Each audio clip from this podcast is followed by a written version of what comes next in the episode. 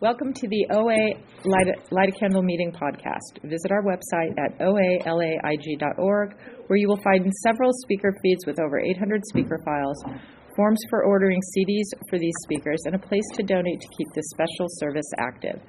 The opinions expressed on the Light a Candle podcast are those of individual OA members and do not represent OA as a whole.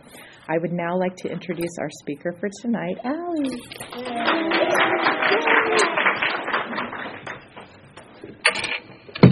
Hey, fam. I'm Allie. I'm a compulsive overeater. Hi, Allie. It's really good to be home and to be in this room. Uh, so, welcome home to everybody. Um, um, I was born in New York, but I was raised in these rooms, and this room in particular. And I came into program 10 years ago, um, just spiritually, morally, financially, completely bankrupt. Um, and over the course of working the 12 steps numerous times and um, finding a higher power that loves me so much he can't take his eyes off of me and just saying yes to whatever the universe has put in front of me and just being willing um, i am free of food obsession today i'm free of body obsession today um, I'm happily married today, and I'm seven months pregnant today. um, and these are all dreams of mine. These are dreams of mine that have that are coming true, that have come true, that are continue continuing to come true um, because of this program, and it's truly the only reason. Um, and a lot of people have asked me this week, like, why are you here? why are you here in LA? I've moved to Boston um, since I got my recovery here. Um, I lived here for 10 years and um, moved about almost five years ago, which seems so crazy that it's been that long. I feel like the pandemic kind of froze time in a way um, and sped it up all at the same time. But um, I was here for the birthday party and stayed all week to just have some time to myself before this baby comes. And whenever there's kind of a big thing, transition that's about to happen in my life since I've moved, I come back here and I come to in person meetings and I see all of you and I just get to have this touchstone. And I shared this at a meeting earlier this week, and you know we're not supposed to have um, heroes in this in these rooms, but everyone here is a touchstone for me. Like I know every single one of you that I've had moments with, and these are touchstones of growth for me from when I used to go to Hill Street in the morning and we would sit in that room and with these glass stained windows and it was just magic and like that's where I found my higher power was in those rooms because when I came in I didn't believe in God at all. I was of the mindset of like where was God when this happened? Where was God when that happened? And God made me fat like, screw you, God. And whenever I had the opportunity to make a wish growing up, it was, please make me skinny. Please, please, please, God, just make me skinny. And that's not my wish today. Today, my wish is like, let me be present. Let me be here now and just grant me the willingness to carry out your will, whatever that may be. And my higher power has really evolved over over time. Um, and it's this loving, energy that kind of is like this big teacher who has this great grand lesson plan for me and just reveals in his time what I'm supposed to learn and when I'm supposed to learn it and when I'm supposed to show up for it and how I'm supposed to show up for it. And for so long, I mean, I came into this program truly, truly heartbroken um, and fresh off of a suicide attempt. And for 10 years until my now husband came back around the question for me was always like where is he? Where is he? Why why is he not here? You know like i'm getting older. My clock is ticking. You know where's my child? I'm a newborn care specialist and a nanny by trade and i've raised so many of other people's children and when was it my turn? And over time, you know, through working the steps, and especially when I got to step 11, and just, you know, God, what's your will for me? What is your will for me? And just grant me the willingness to show up for it and to carry that out. And I truly believe, you know, with the experience that I have today, that God always had my person and God always had my baby. It was just waiting, He was just waiting for me to be ready for them and for them to be ready for me. And if my husband would have come back into my life any minute sooner than he did, if I would have had this baby or gotten pregnant any sooner than I did, um, I don't know if I would have been able to handle it. And my higher power doesn't ever give me anything that I can't handle. He only puts what I can handle in front of me. Um, but yeah, I'll just kind of talk about what it was like, what happened, and what it's like now. Um, I grew up in New York, and the joke is that my father is like the dentist who loves candy. And so he, he was the one who taught me how to hide candy. Um, I would always find candy in his glove compartment, and it was always, don't tell mom, don't tell mom. Um, so he's the one who, you know, got me into sugar and um, taught me how to hide food and that it wasn't okay to eat food you know, um, out in in public, um, at least sugar in quantities. And so I started to gain weight as a little kid, and um, the first time that I really went on my first diet, I was 13. And um, because I had this other friend who was, in my eyes, just perfect. She was so perfect, and I wanted to, the boy that I like liked her, and it was just, it was my opportunity to get skinny and I did. Um, and when I got to my goal weight, I was 13, and that very same week, I was sexually molested by some random guy in um, a park that was close to my home. And um, I was so young, I didn't really understand what was happening. Um, but I was assaulted, and that day it kind of clicked to me which was revealed to me much later in therapy, that, you know, and I gained the weight back really, really, really fast. Um, and the message was kind of sent to me that this happened to you because you looked a certain way. And so if I had this weight on my body, I would be safe. No one would approach me. I would be okay. Um, but I was really, really unhappy um, and started to self harm because I was so upset with my body physically. And um, the negative self talk just got really, really, really loud. Um, and that was one of my first suicide attempts. It definitely wasn't the um, the last, but it was one of the first when I was um, a teenager. And um, and then the in high school, all of the popular girls asked me to go on their spring break. And so I was really overweight at the time. I was diagnosed with obesity. That was the first time. And my nutritionist at the time was like, "Why don't you try OA?" And um, she told that to my mom, and she told me, she's like, "Oh, we should go to one of these meetings." And I was like, "Absolutely not. That's not happening." And um, but when they invited me to go to, on spring break with them, I was like, I'm not going to be the fat girl on this trip. I'm going to get skinny for this trip. So I joined a commercial weight loss program, lost all the weight in my senior year, and and kind of like the high school dream came true for me that year. I was um, captain of the cheerleading squad. I, I started dating the captain of the football team, but I didn't know how to keep the weight off. I was like at this place and it was great, but I was really hungry. I was just really hungry because I wasn't really eating much. So um, my friend introduced me to cocaine. So I was like, this sounds like a great idea. This is fantastic. Let's do this. So I started doing that for a summer. Um, and it just got really expensive really really fast um, and i blew about five grand up my nose that that summer and um, and I, I did keep the weight off, but I couldn't really sustain anything else. And after, you know, like one, and I was smoking cigarettes. I'm like 18 years old. It's like, oh, this is, and I was feeling gross. And so after kind of an, a bender one night, and my I was I just felt awful the next day. I was like, I can't keep doing this. This isn't the answer. So I stopped.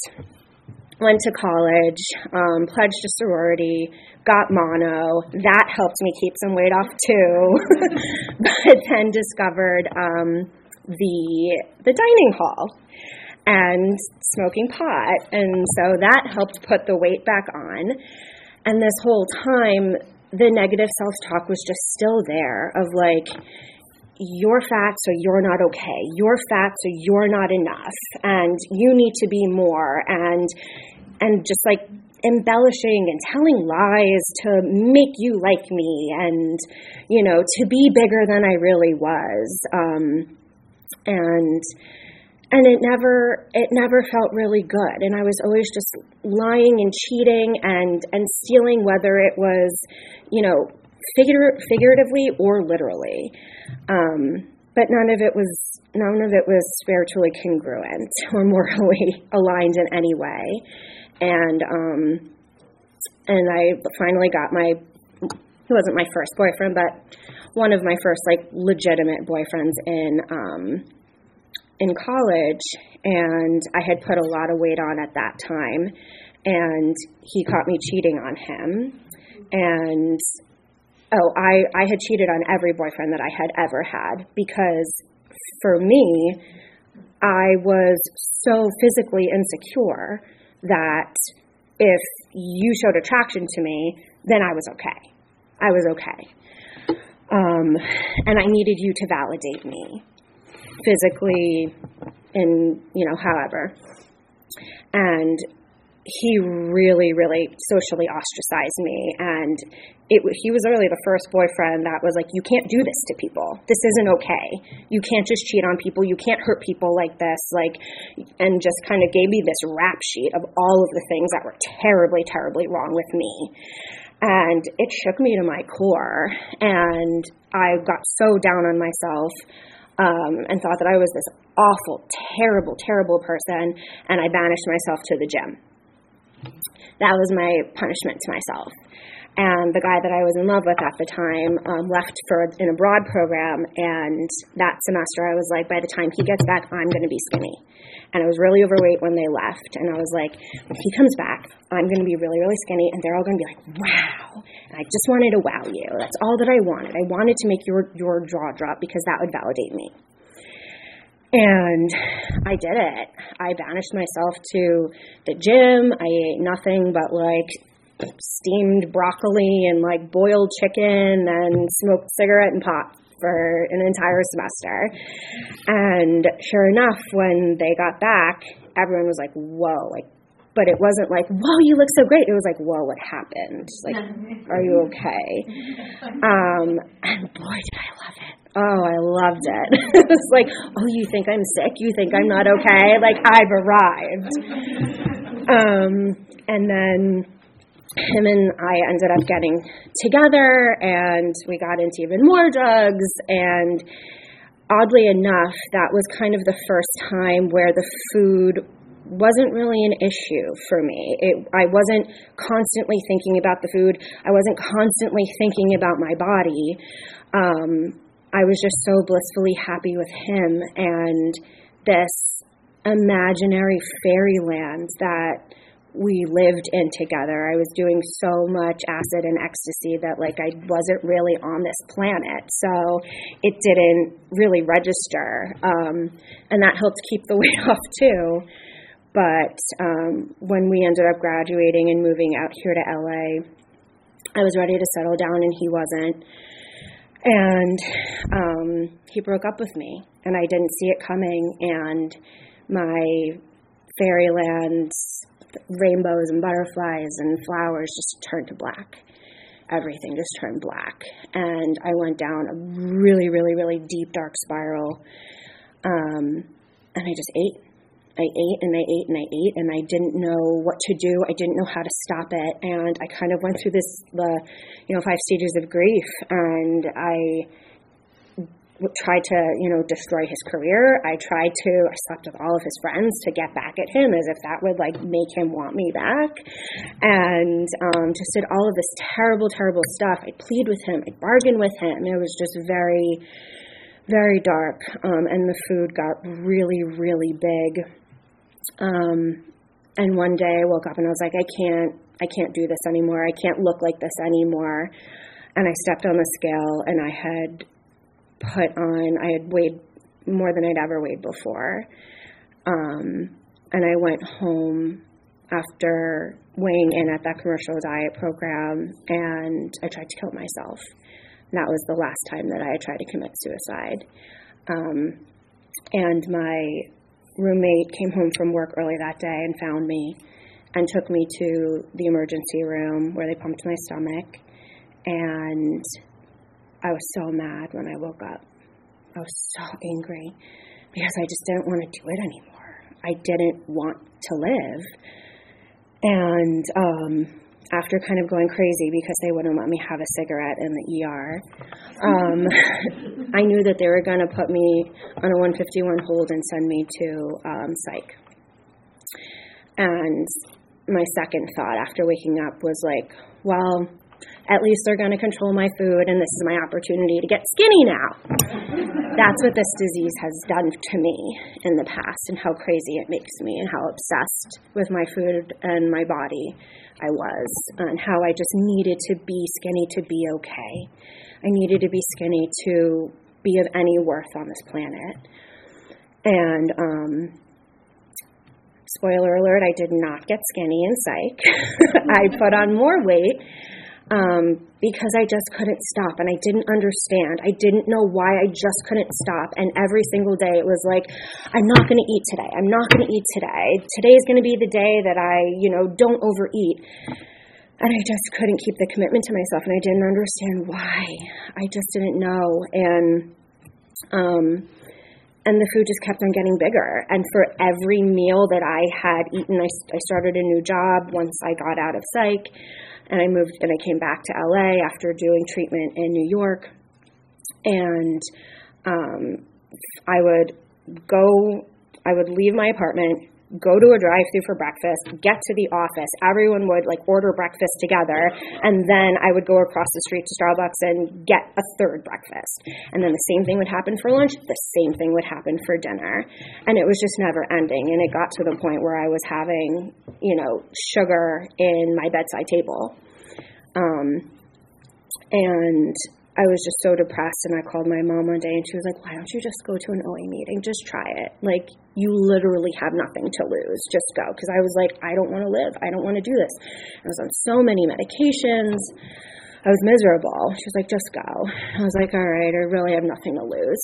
So I walked into my first meeting at Mount Olive. It was an all women's meeting on a Tuesday night, and um, I still remember the very first speaker that I heard. And I walked into this room, and there were all of these like really cool girls and they were all hugging each other and they were so happy and like beaming and I was new so like hi who are you? Oh welcome welcome welcome. Um and I'm like oh my god why are you guys so happy? Like this like I'm fat. Like why are you being so nice to me? Um and I just heard the speaker share about how she used to rush all the garbage when she would have a binge and how she would have a binge in her car and like go to the dumpster around the corner to dispose of the remnants of her binge and how she would how she like missed her brother's you know very big graduation or event because she had to stop at Starbucks and get the get the frappuccino get the thing. Um and how she just hated herself so so much and how she spoke to herself and I was just like I can't believe that like I just thought that this was who I was. I thought that like this is how I've been speaking to myself my entire life. And I had no idea that other people did this too and that I wasn't that I wasn't alone. And then hearing everyone else's shares and thanks and um, just getting to to just identify. And so I jumped right in um, after my first meeting and I established my abstinence, which at first was um, no seconds, no fast food, no binging, and no self harming. And um, very quickly, I kind of like jumped into the center of the herd and was going to meetings all the time. I started working the steps, and um, I stopped binging, and I stopped having seconds, and I stopped doing all of those things, but I also stopped eating.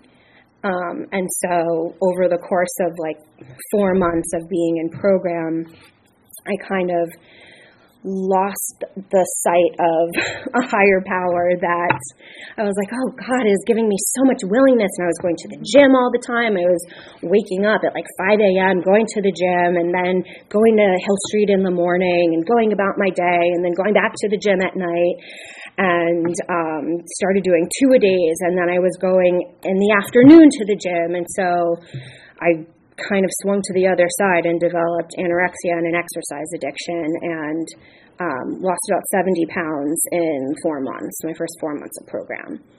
Um, and I was fainting all over Southern California. And um, so I had kind of taken my third step at that time and started working with a new sponsor. And I was so sick, I lost my job and um, having to ice my knees every day because I was running so much and I had seven different trainers at all different gyms and I was a part of three different gyms because they all did something different for me. Um, and landed myself in an outside residential eating disorder treatment. Um, and when I got out of that, um, my sponsor was like, maybe we should do step three again. and that was kind of really where um, things shifted for me. And I really found my higher power's voice versus my eating disorder's voice and knowing that they were not one and the same at all. Like my higher power wants something that's so balanced for me and so loving for me. Um, and my eating disorder just wants me alone and wants me dead and wants me unhappy and is this very, very rigid thing where it has to be a certain way. Um, and my higher power doesn't have me have, you know, anxiety around food or food behaviors and I really had to learn that like the food can't hurt me. It's my behaviors with the food that can really hurt me. Um, and I started to gain, you know, serenity around all of that. And when I started to really work the steps and do my moral inventory and turn all of that over, and step six was really the most illuminating for me because it was where I learned that I liked being sick. I liked being the patient because when I was sick, my parents would come and save me. And I wouldn't have to show up. And I wouldn't have to take responsibility for my behaviors, for my actions, for anything that I did. Um, and it was time for me to grow up in this program and start living by the principles and, you know, taking service commitments and starting to work with sponsees and having a sponsor that was truly my moral compass and my like wise owl and she just wouldn't let me get away with anything. And when I started to like spin out and float away she's like oh come back here little girl um, and it helps me so much um, and that I just don't have to do this thing alone um, and just what else have I realized in program? Just growing up so much. Um, and through like a series of, you know, also perfectionism is something that I really had to look at and learn to let go of in um, my sixth step too. And, you know, moving into step seven, I call it the pause and pivot step so when I'm going into perfectionism, or when I did, I mean, I'm definitely a recovering perfectionist, and um, and I really just started to truly believe that my weight didn't equal my worth. And today, my recovery is not based on any number. It's not based on what the scale tells me. Um, I don't even know what I weigh today. I don't step on the scale, and when I have to go to the doctor to weigh in, I turn around and I tell them, "Don't tell me. It's none of my business," because I really don't care. You know, my recovery today is based on how I show up in the world and what my relationship is with myself. And um, my abstinence today is three meals with two optional snacks. Because I'm pregnant, it's sometimes three optional snacks, depending. Um, but I can eat whatever I want today. It just stays on one plate and it has a beginning, a middle, and an end. And my, the food doesn't make me a bad person. There's no morality attached to it anymore. Um, and I get to just I get to show up and I learned how to sit through discomfort and how to do hard things and how to have difficult conversations and just start to gather this sober evidence that like I'm okay if I sit through the discomfort and I do the hard thing, like I'm still going to be here and you're still going to be here, even if I'm not perfect. And, you know, an experiment that I did when I was, um, com- when I was kind of going on this committing, um, to starting recover from, to recover from like the perfectionism I was like, I'm going to actively start to show up imperfectly. So I would have dates with these guys, and I was like, I'm not going to do my makeup today for this date.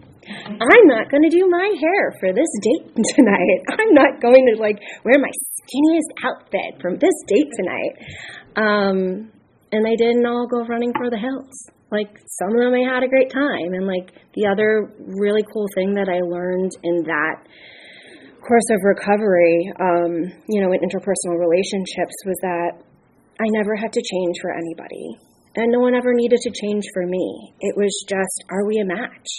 And I got to make this list of like, these are the qualities that I want in a partner. And if, you know, so and so doesn't fit these qualities, it doesn't make them bad and it doesn't make me bad. Or if I don't fit their list, it doesn't make me bad. It's just like, if I'm a strawberry that's looking for a strawberry and they're an orange, it's just not a fit. It's just not a fit, and it's nobody's fault. Let's just find the thing that fits. Let's find our puzzle pieces. And um, my now husband came back into my life 10 years after we had lost touch, and I was about, I think, seven years into recovery. And um, I love LA my heart is here, my soul is here, my recovery is here, my family is here. You're my family.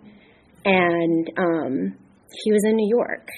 And so, and he was finishing up um, some schooling there, and I was of an age, and I was just, and he was just like, come be with me. Um, and I was like, if this is, if this is real, I want to give it a real shot. And the prayer was just, God, show me and just being willing. I never wanted to leave LA. Um, but I had to see, and I just had to take a leap of faith and, and God show me, just show me and grant me the willingness to show up for whatever your plan is for me. Um, and it wasn't a perfect ride. Um, I am an Al Anon now.